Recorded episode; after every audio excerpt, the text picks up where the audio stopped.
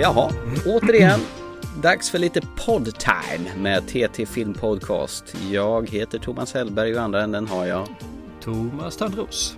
Nu börjar det bli kallt ute och höst och nu vankas det väl den här Halloween-veckan. Ja, just det. När vi spelar in nu så är det väl redan, redan varit Halloween va? Så att eh, vi mm, kör i alla fall.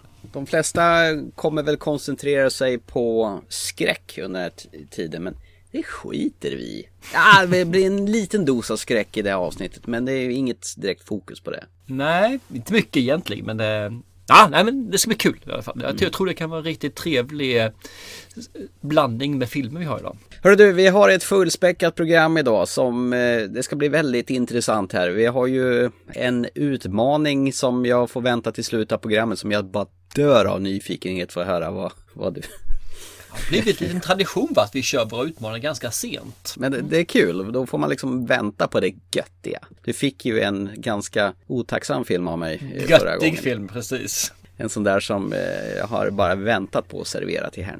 Mm. Mm. Tack för den då. Det kändes... Eh... Men innan vi går igång på det ordinarie utbudet så att säga så har jag ett par saker som jag skulle vilja flika in här innan vi kör.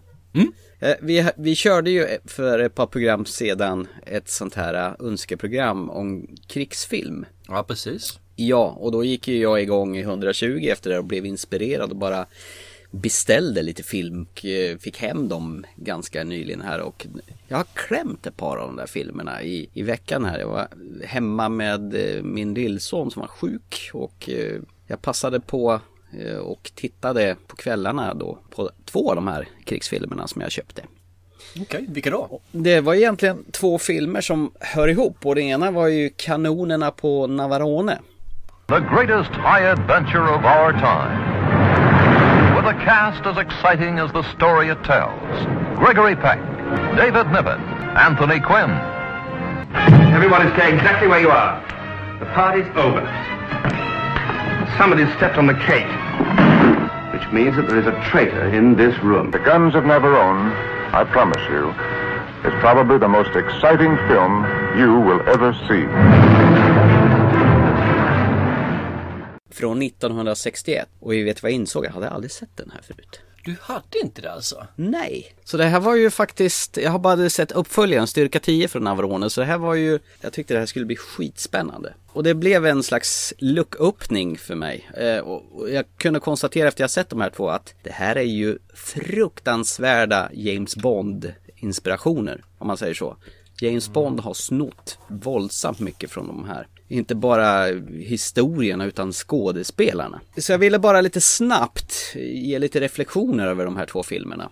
Mm. Den här första kom 1961 och då har vi Gregory Peck som spelar eh, Major Mallory och så har vi David Niven som är, är någon slags bombexpert. Mm. Och det här bygger ju på en roman av Alistair MacLean. Och det att det handlade om i grekiska övärlden, det hade jag heller ingen koll på. Att eh, ön Navarone ligger där. I det här fallet så är det ett par stora muskeldunderkanoner som styrs av tyskar under andra världskriget som pepprar ner allt motstånd som kommer i närheten. Väldigt strategiskt placerat. Och då ska Mallory ta med sig sitt team på ett litet Mission Impossible och spränga bort de här kanonerna. Det jag känner främst att Gregory Peck har en jävla pondus medan David Niven, han har väl kanske star power men jävlar vilken kackig skådis han är. Tycker jag.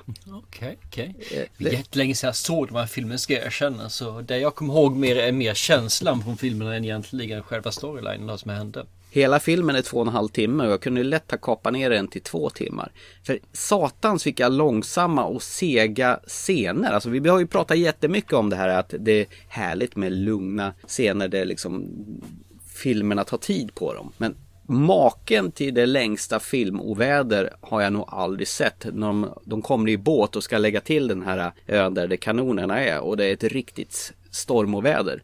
Och den här båten ska förstöras mot klipporna och det tar ju aldrig slut. Och det, det, stormar och de blir blöta och de står där uppe på den här bryggan och det regnar och de ligger och sprattlar i vattnet och det bara fortsätter och fortsätter. Och, och sedan ska det ju klättras upp för det här höga berget då. Mm. Och David Niven håller på att tjata men jag kan inte simma. Jag kan inte simma. Jag tror han säger det fem, sex gånger under hela filmen. Jaha, undrar varför han säger det här för det kommer nog ha någon betydelse mot slutet. Men den här klättringsscenen, det blev en riktig sån här aha. Ett, de är i Grekland. Och mm. eh, Gregory Peck klättrar upp för det här berget på utsidan och smackar dit såna här med en liten eh, hammare. Och, och, sådana kilar ja, precis. Ja, kilar ja, för att ta sig upp. Och resten av kompisarna står där nere för och tittar på honom. Och i en klippöppning så kom, flaxade ut lite fåglar. Jag tänkte, det här har jag sett förut. Snacka om det måste vara plagiat i filmen Ur dödligt synvinkel där Roger Moore klättrar upp på en klippa i Grekland och smackar dit sådana här äh, kilar där uppe medan hans kompisar står längst ner och tittar på. De måste ju ha snott den här scenen rakt av från kanonerna på Navarone. Ja, det är nog inspirerat därifrån kan jag tänka mig. Ja. Jo. Det, alltså, det finns ju också en annan riktig James Bond-koppling till. Det är Walter Gotel. Han spelar en tysk officer eh, i den här filmen. Och han spelar ju i Bond-filmen den ryska KGB-chefen Gogol. Han står ju dessutom uppe på den här klippan och ska ha tillbaka den här ATAX-maskinen som Roger Moore kastar ut för stupet så att den bara blir smash där. Ja, så att inspirationen är ju verkligen enorm från Bond-filmer. Eh, men, ja, det är jävla vilken seg sak det här var. Fy fan. Det var nästan så jag funderade på att stänga av. Så pass alltså? Ja, visst. Men men, skit i samma. Dagen på så stoppar jag i styrka 10 från Navarone. Force 10 from Navarone. Directed by Guy Hamilton, who propelled James Bond through Goldfinger and Live and Let Die. There's no bridge in the world that can't be blown. That's what Force 10 was here to prove. They're lying. Kill them. You think I'm a traitor? I don't think. I know. Force 10 from Navarone stars Robert Shaw of Jaws and the Deep, Harrison Ford of Star Wars, Barbara Bach of The Spy Who Loved Me. Right here. Force 10 from Navarone. The high adventure that blows the dam on excitement. Mm. det, det, första man får se i den här filmen det är att Gregory Peck och David Niven de är utbytta till Robert Shaw, du vet han som spelar den här äh, i Hajen, Jaws. Mm. Han som är den här burdusa gubben som drar den här äh, historien om andra världskriget och tyskar, ja du vet, från Hajen i alla fall. Ja, jag vet. Mallorys David Niven, han är utbytt till Edward Fox och det har att göra med att den här filmen kom 1978, alltså 17 år efter den här förra filmen. Så de andra har gått i pension för länge sedan. Och det roliga är att man får, det för, man får se slutscenen från kanonerna på Navarone när de lyckas spränga de här kanonerna som far ner alltihopa och de blir räddade. Eh, och simmar, i, simmar i, han håller ju på att tjata om att han inte kan simma så Gregory Peck får släpa på honom upp då på den här båten och blir räddade i alla fall. Och när de kommer upp och blir räddade, man får se den här återvunna scenerna från förra filmen, så har de spelat in en ny scen med Robert Shaw och Edward Fox istället för Gregory Peck och David Niven när de blir räddade. För man ska fatta, ja ah, det är samma karaktärer det här. Men det är klart, 17 år senare, vad, vad gör man? Man improviserar. I det här styrka 10 från Navaronen, då ska de också spränga någonting. Då ska de spränga en, en bro istället. Tillskottet till den här så har man Carl Weathers, alltså Apollo Creed dyker ju upp här. Alltså från Rocky-filmerna. Och Harrison mm. Ford spelar en av karaktärerna från förra filmen. Den här gjorde han ett år efter han hade gjort eh, Star Wars. Den här är ju gjord 78 och Star Wars kom ju ut 77 så att han ser väldigt Han Solo-aktig ut här. Den här har lite högre tempo och passar mig lite bättre. Och här har du ännu mer Bond-koppling till James Bond. För att regissören som gjorde den här är Guy Hamilton. Han har regisserat fyra stycken James Bond-filmer. Eh, och det märks på bildspråket också. Och sen har du Barbara Bach som spelade Triple X i älskade spion är med i den här. Hon ser exakt likadan ut där. Jag tror de här filmerna kom ungefär samtidigt. Och sen har du ju Richard Keel. Det vet han som spelar Jaws både i Älskade spion och eh, mm. eh, vad, heter den? Eh, Moonraker. Är också med båda två. Så du har två stycken Bondskådisar som har med i samma Bondfilm. Det är lite spännande. De spelar några rebeller. Hon är någon rebellkvinna och han är någon sån här rebellledare det som är fortfarande symbios med, med filmer från förr, när folk blir skjutna, då måste de göra en jävla tra trampetskonst, att de ska bli så här spattiga och sprattla. Varför gjorde man alltid det för när folk blir skjutna? De ska göra någon form av piruett innan de lägger sig ner och dör. Eller de får en kniv i magen och då ska de liksom Det blir liksom så här spattigt innan de dör. Den här döende svanen typ. Alltid så. Jag vet inte varför men jag tror det var mer te- teatral, teatraliskt. Ja. Man hade mer teatern tror jag i blodet innan filmen blev utvecklades vidare från det. Ja. Och där var man tvungen att göra de här stora svulstiga sakerna tror jag och det är nog därifrån det kommer. Den här filmen är en halvtimme kortare och det passar mig bättre. Eh, men den har ju absolut en, den töntigaste slutscen ever. Nu är den här filmen från 1978 så folk får skylla sig själva om de inte har sett den. De detonerar ju någon, ett gäng sprängmedel i en vattendamm så att dammen ska brisera. För att sedan spruta massa vatten på en jättehög bro. För den här höga bron den klarar inte av att det kommer lite mer vatten så den här bron börjar svaja och gå sönder. Det är helt jävla obegripligt. Man ser den här lilla modellen då som de river ner sen då går sönder för att det forsar en aning lite mer vatten i den här floden än vad det brukar vara. Jag hade fan glömt bort att det var så töntigt. Fast vad du eh, rackar ner på de här eh, lite äldre pärlorna från förr alltså. Ja, ja, men på riktigt alltså. Nej, fy fan. Jag tyckte, den här hade jag i någon sån där lullullskimmer, den här styrka 10 från Averone. Minns en scen att hon Barbara Bach badar i en badtunna och visar boobsen och det, det fick man ju se även här också. Och sen att eh, Harrison Ford var med för det, jag var ju, man var ju helt såld på Star Wars och tyckte att jävlar det är ju Han Solo som är med och springer den här. Sen hade jag faktiskt glömt bort att Carl Weathers Apollo Creed är med i den här också. Men nej, jag tycker faktiskt inte att någon av de här två är speciellt bra. Tråkigt. Ja. Väldigt tråkigt. Då ska jag inte se om dem i alla fall. Nej, de, tiden har inte varit snäll mot de här två faktiskt.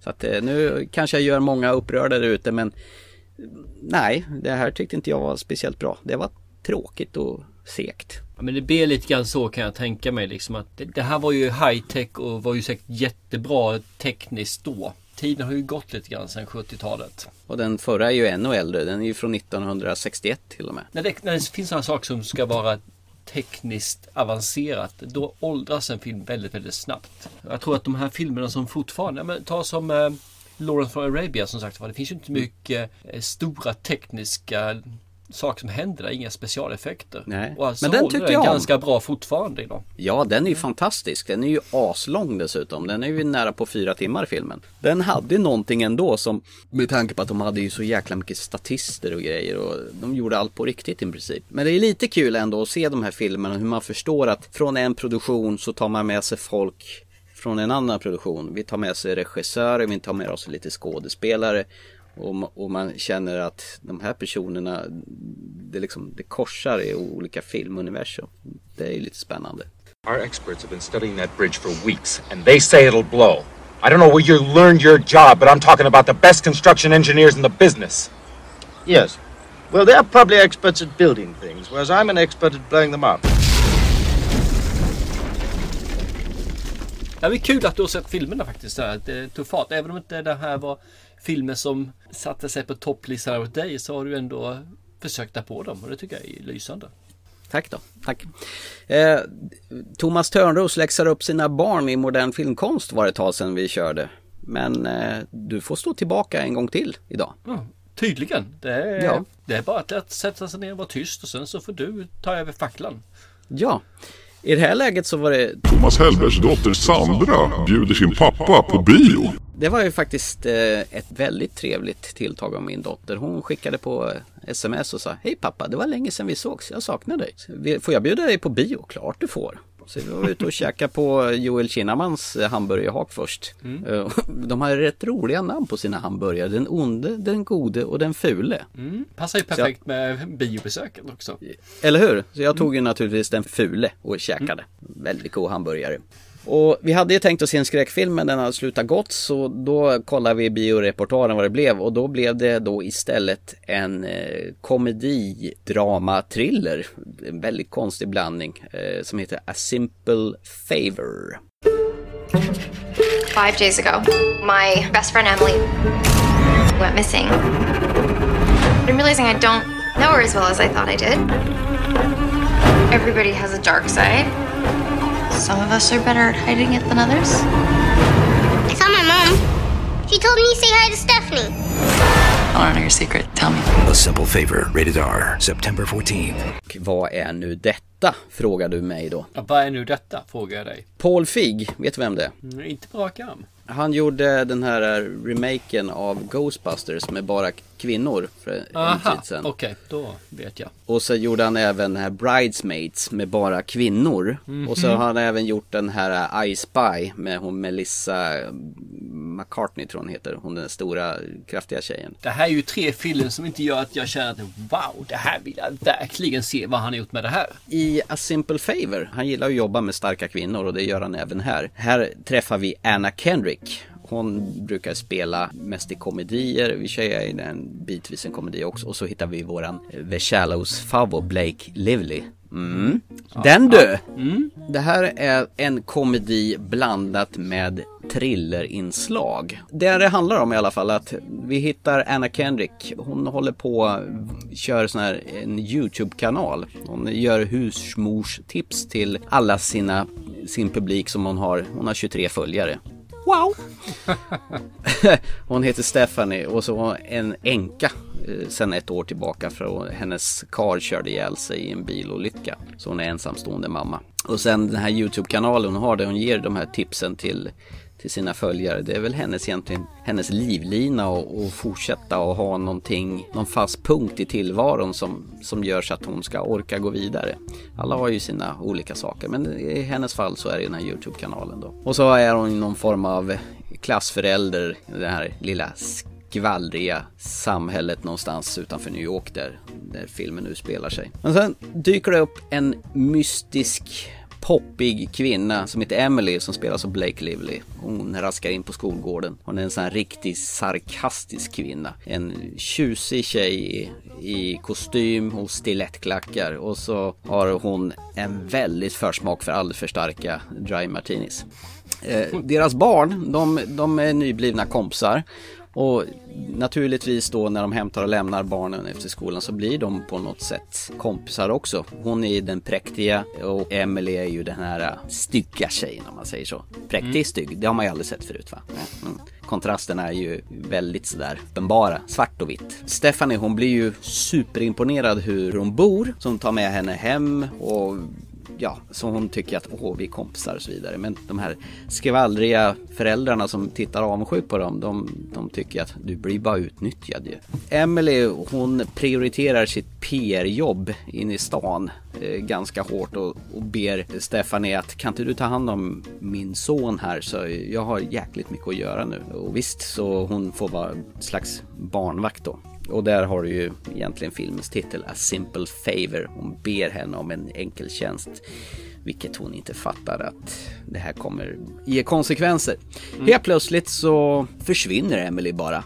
Efter två dagar senare är hon bara putsväck, helt försvunnen. Och det är nu egentligen eh, Stephanie, hon börjar fundera på vad har jag gjort? Hon sitter helt plötsligt med två ungar och och hennes eh, nyblivna kompis har bara försvunnit. Med sin eh, Youtube-kanal så börjar hon engagera sina följare som bara växer och växer och växer. Och det här blir någon slags katt och råtta-lek. Kommer du ihåg filmen Gun Girl? Där Ben Afflecks kvinna försvinner spårlöst. Man tror att han har mördat henne. Ja, kommer ihåg den lite smått ja. Mm. ja. Den får lite vi- vibbar av sånt. Och blandat av den här HBO-serien Big Little Lies. Det vet jag inte om du har sett. Men det är drama och eh, det är lite otäckt och det är lite thriller. Fast här har vi ganska rapp dialog och du får mera humor. En jävligt svart sådan också. Och det går lite på en skör tråd. Där det är komiskt ena sekunden och det är superallvarligt i andra sekunden. Men han Paul Fig håller det på en jävligt fin och eh, snygg lina där. Som inte går sönder. Anna Kendrick hon är, hon är ju van att göra så här präktiga roller och här kommer ju en till. Hon besitter faktiskt en jävligt komisk timing som och man, man, man trivs med henne. Och sen har vi Blake Lively som är ju, hon är ju så snygg. Men hon, hon är jävligt duktig här också. Men det här när hon spelar sin martini-drickande, manipulerande kvinna.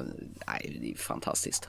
Två härliga prestationer. Rolig och spännande. Bjuder på en annan twist innan man kommer i mål. Det är ju egentligen en liten bagatell det här men jag trivs faktiskt jävligt bra i deras sällskap. Okay. Det är inte så att den blir en sån här plattitydfilm, man säger så, det här har vi sett förut, utan finns det lite nytt i den också? Jag blev dragen vid näsan både en och två gånger. Den tar ett par riktiga kringelkrokiga vändningar fram och tillbaka. Jag är överraskad och när filmen är slut så får jag en sån här belåten känsla i kroppen. Jag vet inte om det är kanske någon biofilm som man måste nödvändigtvis gå på bio och se, men det var faktiskt en jävligt trevlig biostund. Jag har ju sett den här på, eh, trailer på den här filmen. Och eh, fick också lite så känsla att det här, det är nog inga jag skulle offra pengar på att se på bio. Men eh, varför inte? När den kom ut på skiva. Nu blev jag ju faktiskt bjuden av min dotter, mycket angenämt och det var jättetrevligt att träffa henne, bara en sån sak. Mm. Men vi var rätt så överens båda två att det här var faktiskt, det var en riktigt trevlig film han har ju som sagt gjort det här på, det kan ju bli jättepajigt när man ska blanda komedi och en eh, allvarlig thriller i sig. Men mm. fan i mig han håller balansen. Okej, okay, nice. Ja, jag tycker nog det här är nog en av, eh, en av hans bästa filmer faktiskt hittills. Mm. Ja, men då ska man ju ge ett försök att se på den faktiskt. Ja, jag gillar ju faktiskt verkligen Bridemates. För den är ju rätt kul. Och jag tyckte Ghostbusters nya, så jävla dålig tycker inte jag att den var som folk låter den påskina. Men Nej, det. jag tycker inte heller den var dålig. Det är bara att jag tycker inte den var så bra heller. Men den här är faktiskt riktigt bra. Får du chansen att se den när den väl kommer på streaming eller Blu-ray så tycker jag nog att du ska ägna den här faktiskt i de två timmar som filmen mm. faktiskt är. Det ska jag definitivt göra. Une histoire de plage mêlée de sable et d'eau Dans un coquillage, la voilure d'un bateau qui se balançait sur le bord du soleil.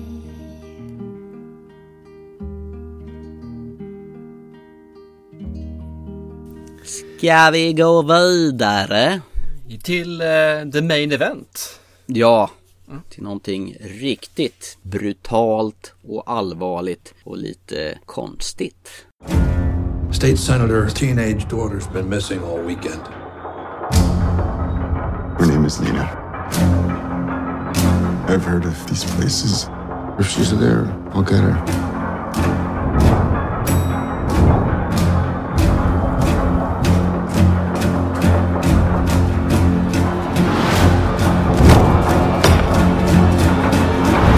Close your eyes.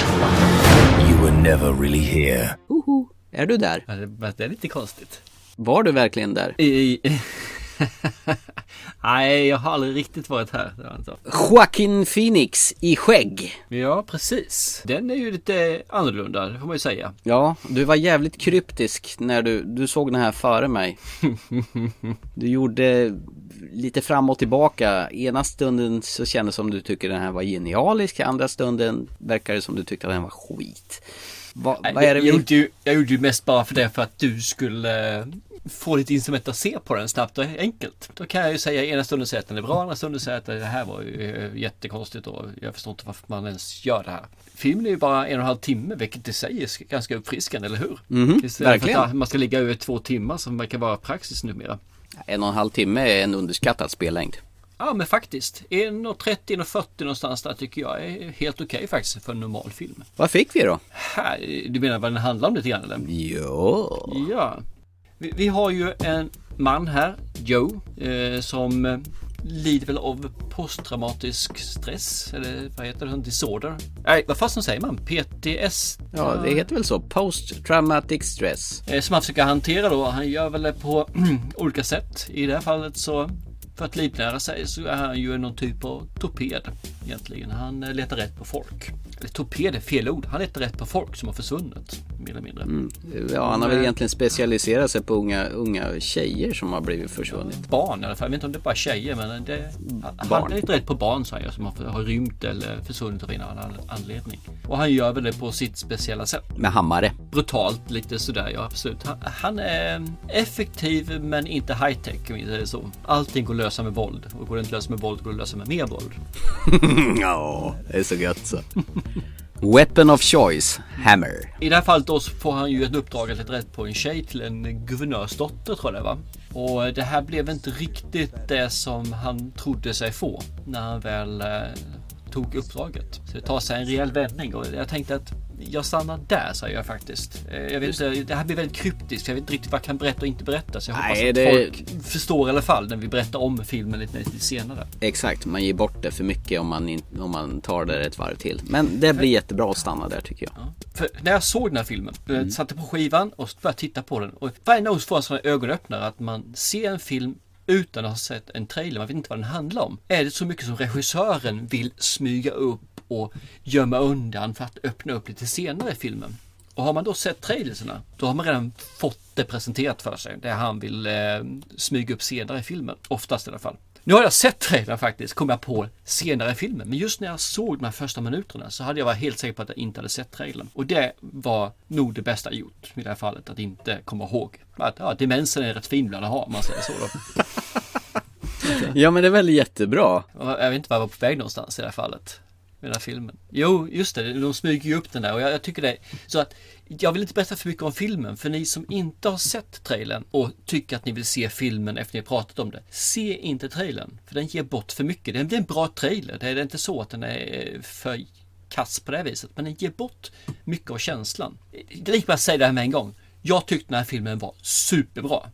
Den här filmen var precis vad jag vill ha. Jag söks in i filmen. Det räckte bara de första minuterna så kände jag att jag bara åkte rakt in i illusionen. Och det trots att jag hade en, eh, min tjej satt bredvid och ville prata med mig och jag var nog väldigt otrevlig. Du sa Håll käften! Jag ser på TV! Man svarade och sen så puff, var allting inne i eh, filmen igen mot tv-rutan.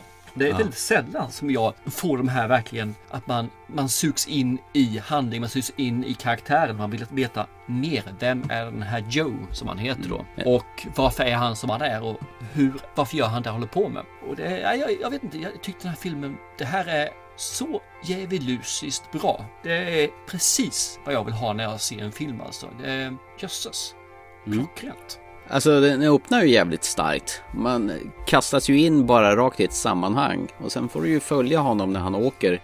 Gör sina vardagsbestyr egentligen. Och inser att han bor hemma hos sin morsa. Och de har väl kanske lite ett osunt förhållande till varandra. Men han är ju osund hela han för att han mår ju jävligt dåligt. En, eh, som sagt, han har ju posttraumatisk stress och han hanterar ju det på lite konstiga sätt. Ja, med lite medicin, självmedicinering känns det som och eh, sitt jobb är väl en del också i det kan jag tänka mig. Sen blir det ju lite lucköppning egentligen allt efter filmen går varför han beter sig som han gör. Men nej, jag gillar ju det här att han, har, han är ju så brutal och burdus. Det är, det är inget så här att han är slick och, utan han, han går ju på som en jävla ångvält. Jag fick ju liksom en känsla när man såg den här Taken med Liam Neeson. Han var ju inte heller speciellt så här liksom snygg utan han gick ju också på som en ångvält fast eh, Joaquin Phoenix han gör det ju mycket, mycket brutalare. Och på något vis ärligare.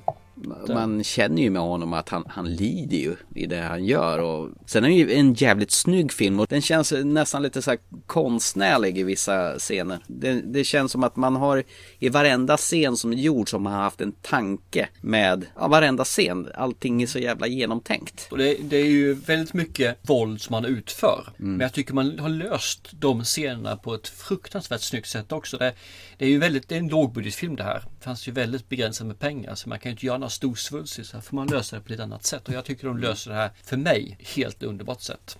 Man, ja, eh, ja fy fasen. Joaquin Phoenix måste ju ha käkat upp sig enormt inför den här rollen. Han är ju inte direkt pinsmal i den här filmen. Det får jag säga att det här är ju en av hans bästa prestationer han har gjort någonsin alltså. Att det, Jag tycker att det- han gör en jättebra rollprestation i Her också. Ja. Men, men här är, den här är bättre. Det här är, tycker jag är det bästa han gjort. By far. Men det är som du säger, hör inte alls dum. Han har ju också porträtterat Johnny Cash i Walk the Line också. Mm. Och Den har jag faktiskt inte sett så jag vet inte om den är bra. Alltså du har men- inte det? Ja men det, den tycker jag du ska se. Det är faktiskt en jävligt fin film. Och så är han ju Eckerpeckel-kejsare i Gladiator också. Det är väl egentligen de tre som jag kommer att tänka på först och främst. Det är samma här. Jag måste ju hålla med dig alltså. Det här var ju faktiskt mumma.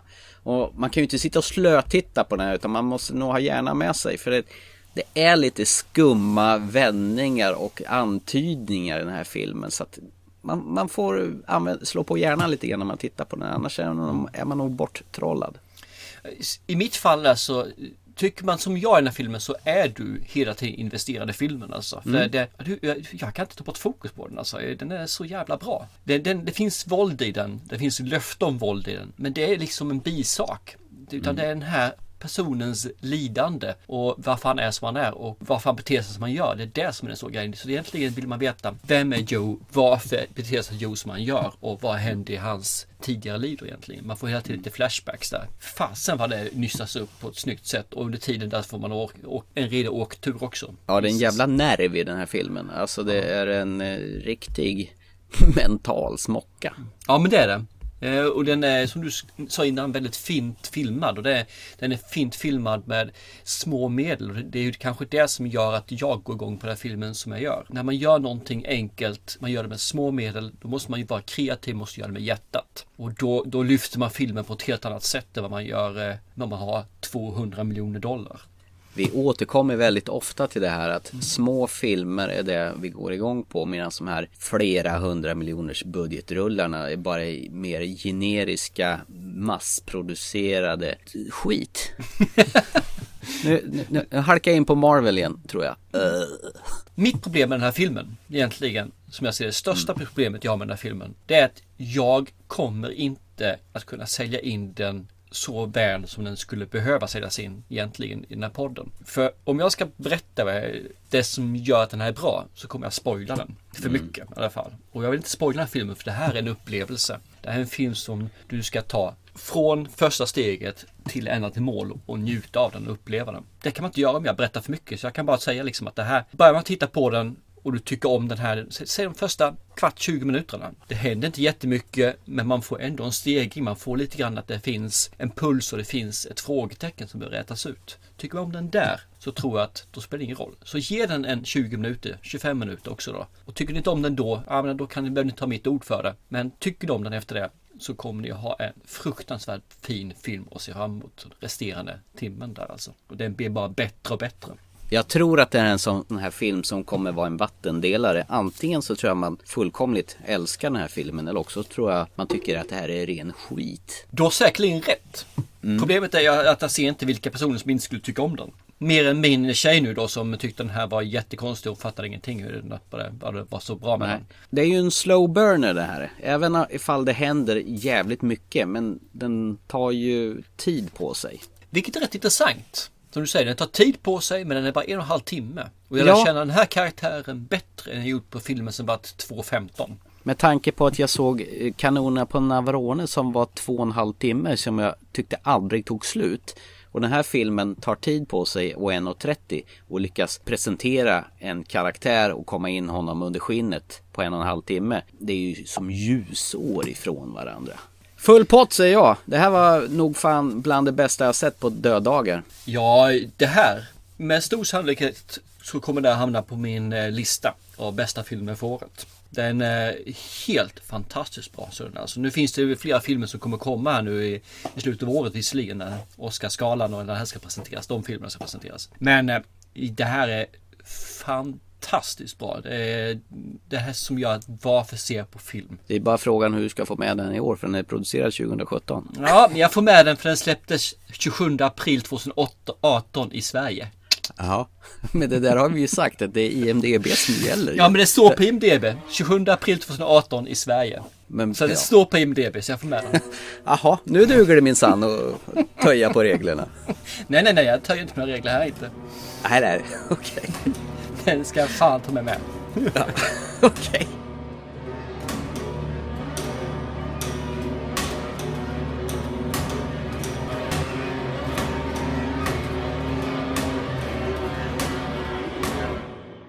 Ska vi fortsätta? Det gör vi. Eh, från en liten film till en jättestor film. Den här filmen eh, håller vi på att tävla ut så att när avsnittet är släppt då har ju någon som har vunnit den här plus en, en liten kartong lego också som eh, Universal bjussar på. Dels Ja. fil, filmen på Blu-ray och ett lego i samma som följer filmen om man säger så. Ja precis, ett eh, Jurassic Lego. Och det har varit många som har tävlat så att sannolikheten att den ni har vunnit som har tävlat eh, blir mindre och mindre tyvärr. Men eh, kul att ni tävlar. Jättekul att ni tävlar. Och det är förstås Jurassic World Falling Kingdom nu som har kommit ut på Blu-ray. Hey girl, you miss me? Blue is the last of her kind. Son of a... I want to show you the future. Blue's DNA will form the architecture of a completely new creature. We're not on an island anymore. There's a town five miles from here. If we don't shut this down, everything changes. Blue! Du hade ju sett den på, när jag gick på bio. Ja, exakt. Och jag kan säga att när jag såg den på bio så hade jag ett störmoment av större slag på raden framför mig. Jag var, hade med min eh, nioåriga son och han älskar Jurassic, Jurassic Park, Jurassic World-filmerna. Men vi hade ett gäng tonårskillar som inte kunde hålla käften, som satt med sina mobiltelefoner och de satt och sträckte över varandra för de skulle kunna prata med varandra. Så att jag var inte riktigt investerad i filmen. Så jag, ty jag tyckte när vi gick ut från att den här var riktigt jädra skitdålig. Så att nu känner jag att nu ska jag ge den en chans hemma i tv-soffan istället för att se om den verkligen var så dålig som jag kom ihåg den. Mm. Ja, för jag såg ju inte den på bio och den enkla anledningen att mina söner kände sig rätt mätta på dinosaurier. Och själv kände jag inte heller den här, den här nervkittlande pirrningen som fanns när man såg den första Jurassic mm. Park-filmen. Magisk. Men ja, den var ju, den ville man ju verkligen bara, yeah, yeah, yeah. Mm. Eh, nu är det några filmer senare och jag tycker magin har falnat lite grann. Det ska, jag, jag, vill gärna se den här också för jag, jag vill se vad, vad tar den vidare? Kan de vara lite nya, kreativa? Eller mm. är det same same? Vad handlar den om den här gången? Eller är det samma sak hela tiden? Ja, om vi går tillbaka till Jurassic Park-filmen. Så öppnar upp en park och och de skulle ha dit folk. Den här gången så var det inte de skulle ha dit folk utan de skulle ha en sån här förtur för att visa upp att det här ska vi öppna upp senare. Och så går vi då till Jurassic World och då får vi följa vad heter den här parken är då öppnad. Visserligen går skogen där också, vi gör ju första filmerna. Film nummer två, Jurassic Park filmen nummer två. Där är det också någonting. Då ska man ju åka dit till ön igen. Där folk har, eller folk säger, liksom dinosaurierna har spritt sig över hela ön och delat upp sig i olika ja, regioner. Och sen ska det väl någon, någon där som ska ta och jaga de här för mig. Precis, och, bland annat Peter Stormare. Ja, och då i Fallen Kingdom så ska de också åka tillbaka till ön igen. För de har ju också då levt där nu i tre år tror jag. För nu är det ju en vulkan som ska gå igång då. Då debatterar man, ska man låta dem dö ut? För de är ju redan utdöda. Ska man rädda dem så är de värda det. Och då är det en privatperson som tycker att de här är värda att rädda. Så de åker dit där. Och återigen finns ju givetvis en sån här jägare. Det känns lite grann som en råkopia tycker jag. Det är, kopior på bara två. Man hittar inte på något nytt. Det, det som är kul däremot, det är att den här eh, viltjägaren som, som är där och ska jaga dinosaurierna. Det är ju han som är the bad guy i eh, Lammen tystnar. Nej. Är det det? Ja, visst är det det. Det är han som it puts it on its lotion, vad han säger för någonting. Okej. Okay. Mm. Ja. Så det tycker jag var lite små. Jag, jag såg det en gång, den, den, den där rösten kände jag igen. Den där rösten, ja. vad fasen är det? Så jag satt och funderade lite grann på den. Så jag sa, just det, larmen tystnar. Ja. Eh, sen tar den här en annan vändning den här filmen ju. Det man har sett på trailersen som du sa när vi pratade om den för ett tag sedan när du sett den på bio. Det var ju att mm. det är ju bara en liten del av filmen. Resten av filmen tar en helt annan vändning. Så den kan vi ju lämna därhän lite grann också vad den tar för vändning. Just här i början som man såg liksom, det kändes bara som att Jaha, okej, okay. man gjorde samma sak igen. Första filmen och remaken, när vi säger då nu då, eh, Jurassic World. Mm, samma, tvåan, tvåan, mm, samma. Eh, med en liten twist nu då, så sagt var, som kommer som folk får se som ser filmen. Ja, det börjar bli uttjatat va? Ja, lite grann så. Men det som är intressant, det är att jag tittar lite snabbt på Jurassic Park-filmen. Och fasen vad fina effekter det var på dinosaurierna där. Och så tittar jag på Jurassic World-filmen nu, den här Fallen Kingdom. Och det skiljer inte mycket alltså. Det skiljer inte mycket i animationerna. De är lika bra båda två faktiskt, vilket är helt fascinerande med tanke på att det har gått nu några decennier. Ja, det är skitmånga år sedan egentligen. Ja, visst. Det finns en sak till som jag tycker faktiskt är ett stort plus i de här. Och det är att de kör en hel del animatronics. De har alltså dockor. Ja, ja, ja. Avancerade dockor. Så det, allt är inte animerat med CGI utan man har en del saker som faktiskt är fysiska saker då. Och det tycker jag är så jäkla skönt man gör på det viset. Du har tre personer som styr eh, huvudet, käftarna och eh, ögonen och sådana saker bara för att det ska fungera. Och jag, jag känner liksom bara yes, det här, det här är engagemang. Man har lätt kunnat göra det här liksom med en frigolithuvud och sen har man lagt in det direkt i en dator och animerat om det. Men här har man byggt upp det här heter dinosaurien i minsta detalj bara för att. Och jag tycker det är super. Det, det, det fanns en scen, det här kan vara en mild spoiler för folk som inte har sett den. Men den här vulkanön som håller på ser till så att ingen överhuvudtaget kan vara på den här ön. Och det blir en flykt av dess större mått. Så blir det en liten lång sån här, vad heter det, med lång hals kvar Ja. på på precis. stranden och så ser man liksom hur all den här lavan nästan far runt honom och man ser hur den här dinosaurien lider och inser att jag kommer dö. Fan, en liten stark scen där tyckte jag. Jag förstår bara inte varför den inte hoppar i vattnet. Men okej. Ja, men det, men han är ju dum, han har ju en liten hjärna ju. Jag, jag, måste, jag måste bara ställa en fråga där förresten. Långhals. Ja. Är, är det från sån här tecknad film eh, om landade för länge sedan. Jag, jag kom inte på vad de heter de där. Jag tror de heter Bontosaurus eller sånt. Ja, Okej, ja, långhals. Det är... jag har sett för mycket sådana här dinosauriefilmer med mina barn när de var små. Tror jag. Mm. Jag tyckte jag kände igen det därifrån. Men jag håller med. Det, det, det är en rätt stark scen så sett, det är det faktiskt. Ja. Sen så tycker jag att den, den är lite väl tydlig. Sig, ja, sig själv. det är väl klart. Det är väl klart den är, men jag tycker de fick till den rätt snyggt i alla fall faktiskt. Men huvudrollsinnehavarna är ju fortfarande från förra Jurassic World är ju Chris Pratt, uh, Starlord från uh, vad heter de? Ga- Guardians of Guardians. Galaxy. Men jag tycker han känns trött i den här filmen. Det känns som han bara cashar in i den här. Han går på tomgång i den här. Ja men lite grann så känner jag med faktiskt. Men jag tror inte riktigt att karaktären eh, tillåter något mer heller. Men jag håller med. Det finns lite grann sådär liksom att ja, ja, ja, ja. Jag cashar in som du säger liksom. Att, Han känns ju redan trött på sin karaktär. Den som glöder tycker jag, det är faktiskt Bryce Dallas Howard, hon som gör Claire, den här rödhåriga tjejen som eh, han som var med från förra filmen och som drev parken. men hon har också jag fått en förändring i sin karaktär. Chris Pratt gör ju samma Owen fortfarande. Så det, hon får ju ändå fått utveckla sin karaktär. Så kanske därför som hon eh, lyser mer också. Ja, jag tycker hon har lite mer energi och glöd. Sen var det en annan grej, jag vet inte om du tänkte på det. De har ju en ny karaktär i den här filmen som en Daniela Pineda heter hon, hon spelar Sia, du vet den här svarthåriga tjejen med glasögon som är någon slags läkare och doktor som är, Mm. Kan väldigt mycket om dinosaurier och så vidare. När man ser henne tillsammans med Claire, vet du vad jag tänkte på då? Mm, nej. Alltså rödhårig tjej, korthårig, svarthårig. Jag tänker på Daphne och eh, Velma i Scooby-Doo när jag ser de två.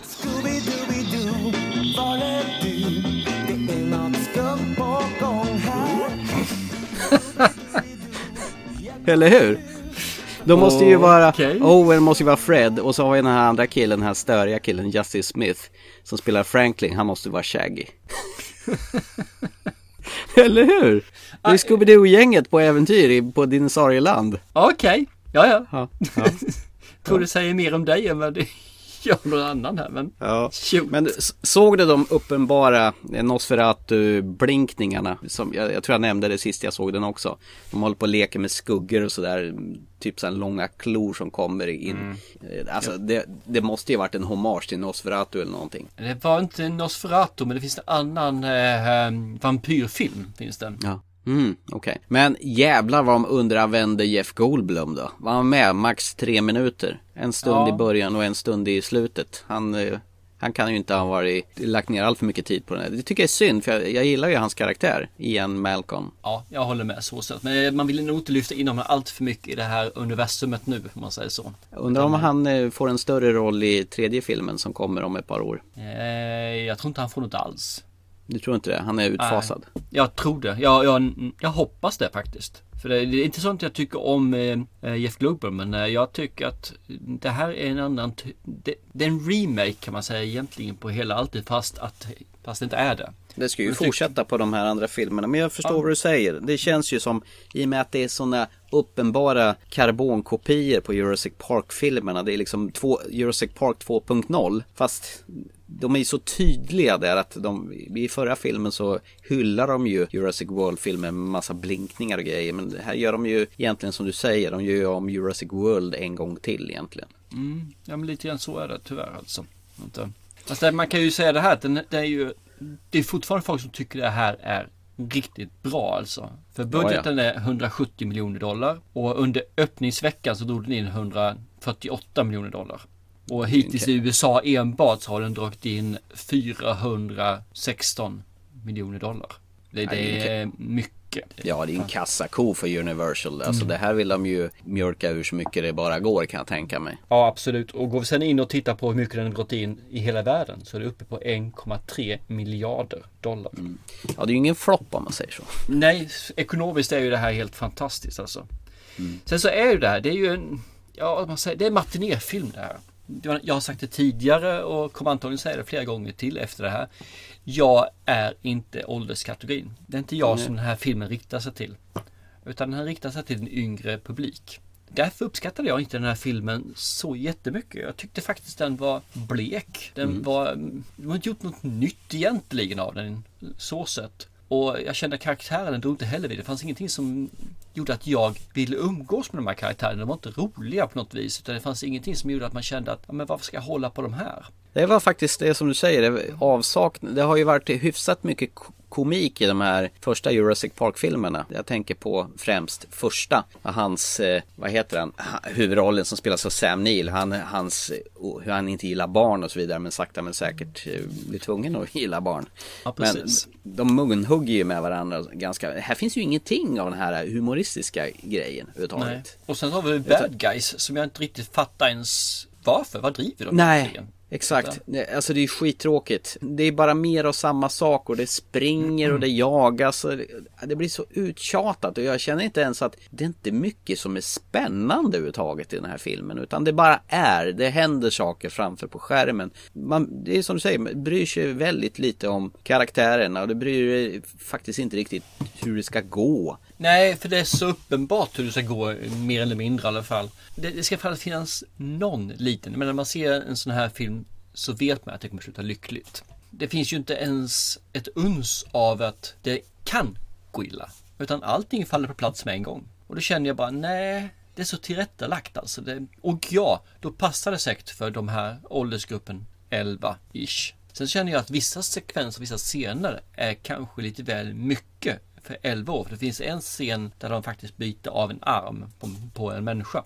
just och där känner jag liksom att eh, ska en 11-åring se det? Är det inget blod? Nej, stämmer. Men Nej, det var ju samma som i förra filmen. Det var ju någon som, eh, av de här som jobbade på parken som blev uppslängd i luften av sådana flygande dinosaurier. Mm. Och sen släppte över den här äh, jättebassängen där de hade någon sån här monstervalsdinosaurie. Och hon blev liksom sliten i stycken och det var en ganska lång scen. Kommer jag Mm. ihåg. Eh, Ja, och det är också sådana här grejer. Det här passar inte riktigt en 11-åring eller under.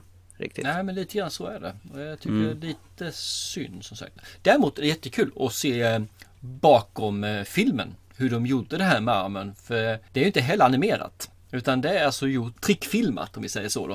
Och det är Ja, men sånt är kul. häftigt. Ja men det är jätte. Så jag, jag uppskattade faktiskt efterfilmerna mer än själva filmen i sig. Men det här är ju jättekonstigt. Du har ju blivit en sån här riktig bakomfilmsjunkie. Tidigare bara, jag tittar inte på sånt. Helt plötsligt så har en ny värld öppnats för dig. Ja, känns det, men som. Jag har blivit lika gammal som dig nu. Det är det. Jaha, okej. Och jag kan säga att jag inte tittat en millimeter på bakomfilmen på den här. För jag tyckte själva filmen var så jävla ointressant. Så jag brydde mig föga om bakomfilmen. Ja, där ser Ja. man. Nej, men Ja.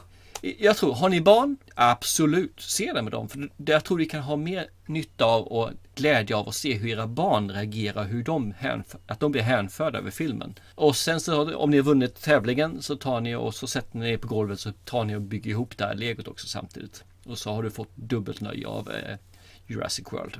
Mm. Bara en sak att det görs lego på den här franchisen. Så det betyder ju till 100% att det är ju en familjefilm ju. Saken är att jag ser inte fram emot film nummer tre.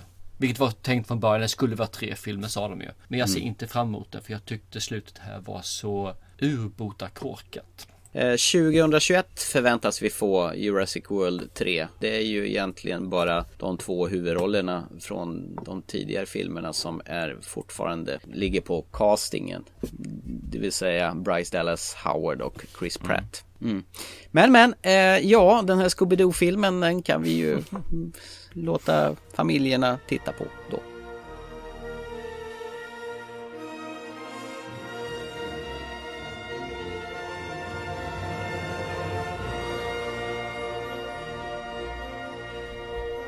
Ja, ska vi lämna dinosaurierna och eh, gå till eh, den andra kopplingen då? Hur de gjorde en Nosferatu-koppling i Jurassic World hävdar jag fortfarande till, till en annan Nosferatu. Filmuppdraget. Film från 1967. 7,2 på IMDB. Ja, det här var taskigt tyckte Ja. du.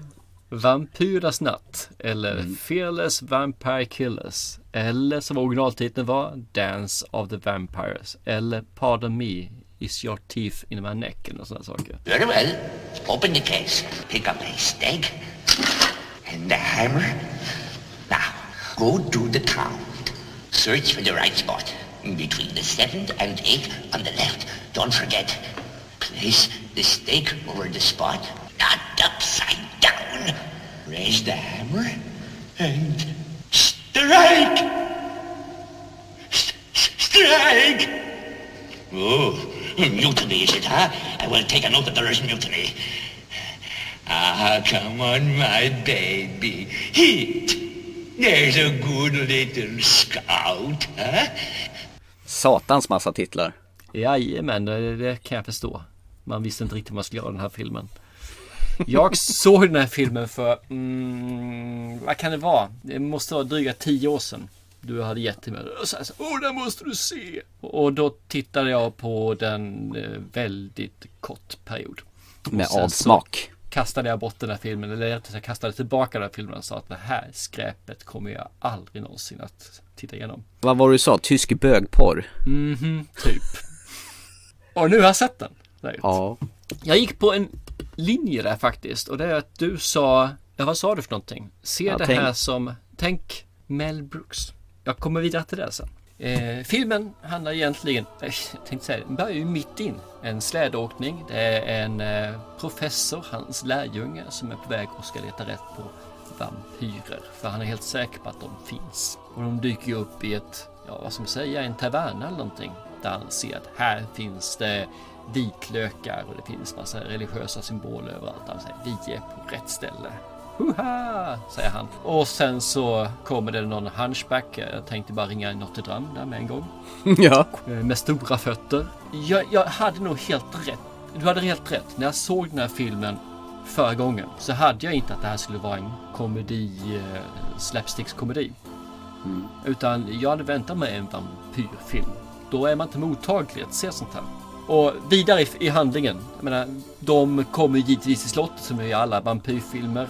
Och där stöter de på både greven, vad var han hette för någonting? Krolok. Count von Krolok, ja, precis. Ja, det är spännande att det inte är en Dracula i den här utan det är någon annan vampyrgreve. precis. och hans, som jag trodde var hans son faktiskt. Men när jag läste på lite grann så var han bara bögvampyren. Eller gay. Herbert.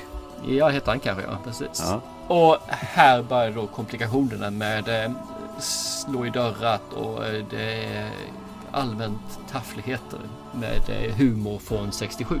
Och det som jag sa, tänk Mel Brooks. Så jag, jag tänkte igenom filmerna och tittade till och med på en film också och se Mel Brooks filmer och så såg jag den här först och sen såg jag Mel Brooks film efteråt och så tänkte jag på alla de här Mel Brooks filmerna som jag tycker om och då är det framförallt eh, eh The Det för sheriffen och Spaceballs som är mina. Jag kom fram till det här. Det är att hade jag sett Mel Brooks-filmerna idag så hade jag tyckt de var helt värdelösa. Eller eller inte värdelösa, jag skulle tyckt att de var inte bra. Vi säger så istället. För de är för gamla. Humorn är avpoliterad. Den är, det är som mjölkhumor. Och tar man mjölk som är från tre decennier sedan så är den rätt klimpig och äcklig. Det vill man inte riktigt dricka. Jag funderade igenom var, varför tycker jag om Mel Brooks-filmerna? Vad är det som gör att jag tycker att de är hiskligt, hiskligt roliga? Och jag tror det handlar om nostalgi. Det handlar om att jag tyckte att om dem när jag såg dem när jag var tonåring. Och skulle jag se dem idag, när jag ser när jag ser dem idag, så är det tonåringens minnen som jag återupplever. Skulle jag då se en ny film med Brooks, eller gammal film med Brooks som jag inte har sett idag, så skulle jag säkerligen tycka att den var äh, sådär. Och den här Vampyrens natt är verkligen äh, sådär till nej, det här är fortfarande inte bra Thomas. Är det så? Ja, jag, jag försökte verkligen ge det här en chans men komedin är för gammal och jag har vuxit ifrån den här komedin så mycket.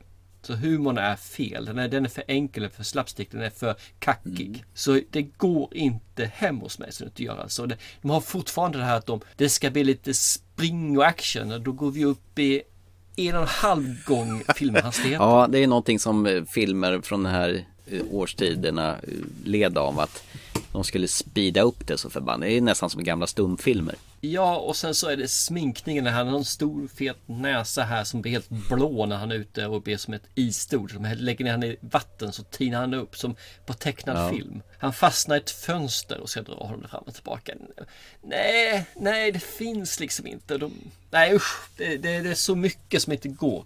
Men den, den, den går att traska sig igenom. Så 1.48 funkar liksom att lida sig igenom den här filmen. Det är inte så att jag vill bryta sönder skivan på något vis. Nej, det hoppas jag inte för det är min skiva.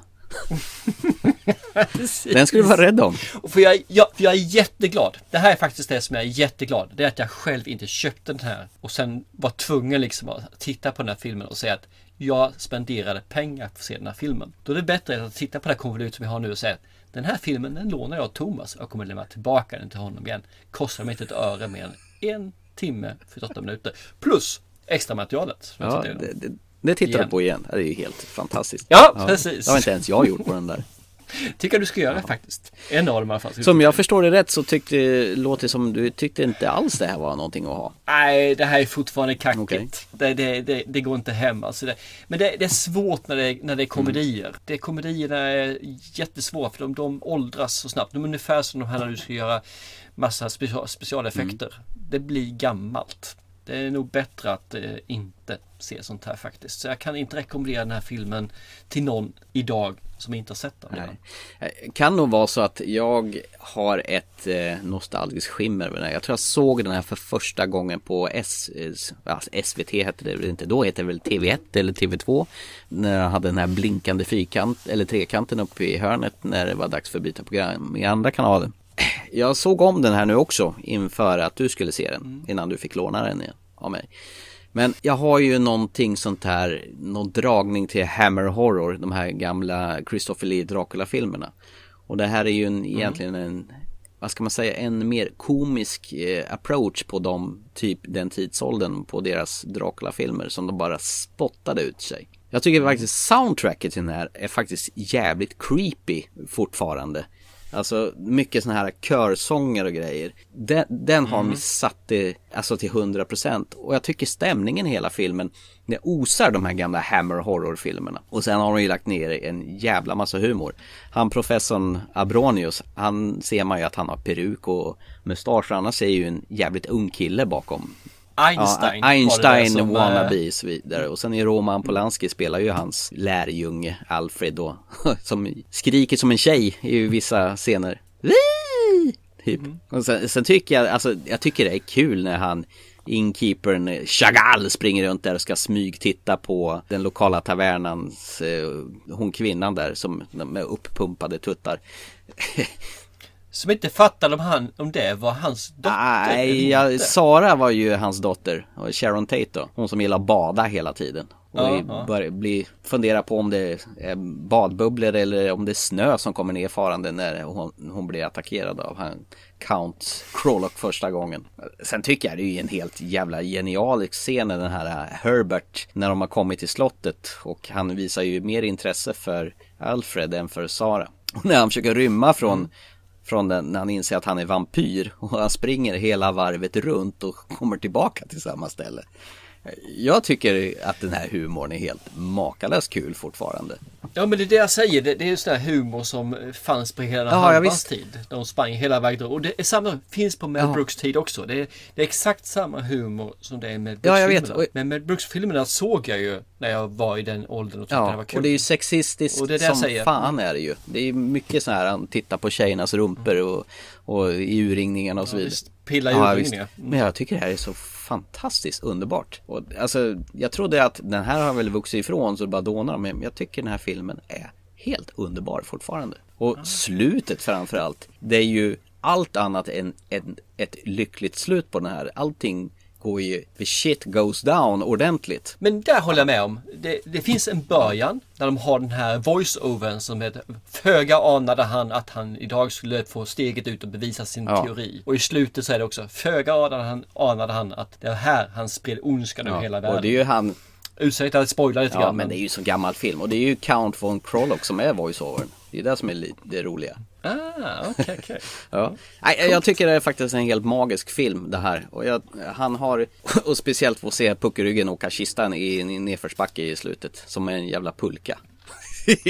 Ja, precis. Det, det enda jag har invändat till att de speedar upp filmen i, eh, som du säger, en gånger fem när de vill raska på lite saker. Så det, blir lite pajigt. En otroligt vacker Sharon Tate som gillar att bada mycket.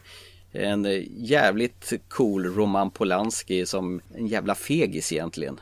Som är hunsad av sin eh, professor då. Jag vet, det är Free Stooges humor, det är hela och halvan humor. Men jag tycker faktiskt om det här. Jag tycker det är vansinnigt härligt. Det, det tillhör faktiskt en av mina absoluta favorisar. Ja, eller hur? Tråkigt för dig. Eh, däremot så fick det här med att fundera lite grann. För jag vill ta Mel Brooks, gammal eh, nostalgifilm som sagt var som var, är bra nu för jag tyckte om den när jag var 15 typ. Och då är frågan, jag har ju en annan gammal goding där som jag kände liksom, är det samma sak? Och det är ju Monty Python. Ja, just det. Så jag såg faktiskt om The Holy Grail också. Okej, hur stod sig den då? Holy Grail är ju också sån här, det är ju en humorfilm och den är ju galen så in i helsike. Men den är så jäkla bra och jag tror att den här, den håller sig på ett annat sätt. För det är, man säger, det är en, högre nivå på humorn. Det är alltså mer verbal Mm. humor. Och då tror jag den funkar. Sen är det en, del låg där också Mm. givetvis. Men den är, den är fruktansvärt bra. Fy fasen vad bra Ja. den är fortfarande. Se om den istället. Istället för att se Vampyrernas natt så ser ni, ser ni The Holy Grail med Monty Python. Jag tror nog det är så att alla som eh, uppskattar Hammer horrorfilmerna och älskar den tidseran kommer nog älska den här också faktiskt. Jo, och det är väl ungefär så många så att årsmötet för gruppen får plats i en telefonkiosk från 80-talet. Vänta. Ja, nu var du inte snäll. ja, ja, eh, så kan det gå. Eh, vad får jag tillbaka av dig då? Tillbaka kaka! Jag vet att det är en film som jag har pratat om för ett tag sedan. Det här är ingen film egentligen som är så här som man säger Wow, den här måste man se film. Men jag tycker du Jaha. ska göra det. Det är egentligen en film med George Clooney. Igen. Mhm. Absolut, var du igen förresten? Ja men det är bara George Clooney. Men förresten, det var jättelänge sedan vi pratade om George Clooney. Första Ja, året av våran precis. podd så lyckas vi klämma in hans namn eller vad han har gjort och hans maskiner i källaren i varenda avsnitt. Men nu har han fått vila ett tag. För jag tror inte du har sett den här. Jag har pratat om den och jag har faktiskt tyckt att den här var riktigt bra. Ja. Jag, ty- jag har faktiskt till och med pratat om den här filmen i våran podd för många, många, många år sedan. Okej. Så jag tänkte att nu så ska du få se den. Och jag, har du sett den så ja, då får du säga det så får jag hitta på något annat istället. Och det är The American. Nej, den har jag faktiskt inte kommit till än. Mm. Förrän Nej, nu jag då. trodde nästan det. Ja, precis. Först nu. Den här tycker jag du ska se. Eh, du tyckte om eh, You were never really here. Det här är en light-version på den filmen kan man säga faktiskt. En light, okej. Mm. Jaha. Så jag tycker att eh, den ska du se. Den är bra fram till slutet. Men eh, resten vanligt av filmen är bra. Ja, Är det den han är i Sverige och trampar? Nej, det, är, det visste jag om det. Där. Det är det i Dalarna. Ja. I Dalarna? Ja, ja. Fast det skulle vara Värmland va? Ack Värmland. Ja. Ja, det visar Det sig. sköna. Ja, men se den som sagt var. Eh, Och sen så får vi se vad du tycker om den. Jag tror du kommer tycka bättre om den filmen än jag tyckte om Vampyrens natt.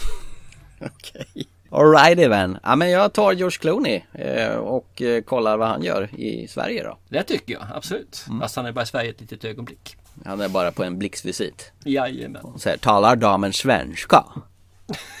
Smuggrodorna. Smuggrodorna. Så det, det är min uppdrag till dig. Okej. Släng det med hälsa. Ja, men Eh, tack- tack. Den har fått väldigt dålig kritik av de flesta som har sett den som jag har talat om. Jag tycker om den och jag har bra smak och Thomas har alltid rätt. Ska vi klappa igen butiken för idag då? För ikväll? Det tycker jag. För det nu? jag. Om du inte har någonting annat att drifta? Ingenting från min sida. Jag är totalt nöjd. Yes, ja, missnöjd tror jag med tanke på att du inte gillar uppdragen jag ger dig. Nej men jag är rätt nöjd att se filmer jag tycker om också. Så jag tycker att det är, det är helt okej. Man utvecklas genom att se dålig film också. Eller dålig film. Film man inte tycker om. För det, det gör att man eh, öppnar upp dörrar som man kanske inte visste fanns där. Om inte annat ska du eh, bocka av den här att det är en sån där som man bör ha sett. Ja, Det, du säger det ofta. Ja, just det. ja, ja. Du, eh, var finns vi? Ja, vi finns på Facebook. Mm. Vi finns väl på, ja vad heter det för något? ITunes givetvis. Acast. Instagram. Ja, egentligen överallt där det finns sociala medier eller där man kan hitta podcasts. Vi blir ju jäv- jävligt glada ifall ni går in på iTunes och eh, ger en liten recension och kanske skriver några rader. Det Absolut. uppskattas. Och en sak är kvar förresten. Ja. Vi har fått in eh, mer mail gällande d- våra specialavsnitt som man kan få för att få en film. Men vi vill gärna ha fler. Så att eh, kom gärna tillbaka med mail till oss på ttfilmpodcast.gmail.com där ni säger att det här tycker vi ska prata om. En, film, ett kategori eller bara ett ämne. Så spelar vi in det. När vi spelar in det så kommer ni få en film tillbaka till er. Helt gratis, no strings attached. Och nu är jag jävligt nyfiken på hur du ska avsluta det här programmet med din hälsningsfras eller hejdå-fras. Jag har ingenting längre. Du har inte det? Du ska bara vara tyst då, eller vadå? Ja, det får nästan bli det ju. Nej. inte vara tyst. Nej. Men det, Ja, Du får gärna återgå till ditt ordinarie. man kan säga ha det. Ja, vi ses om ett par veckor. Hej då! Hej då! Du får inte säga chip chip längre för, för din... Eh...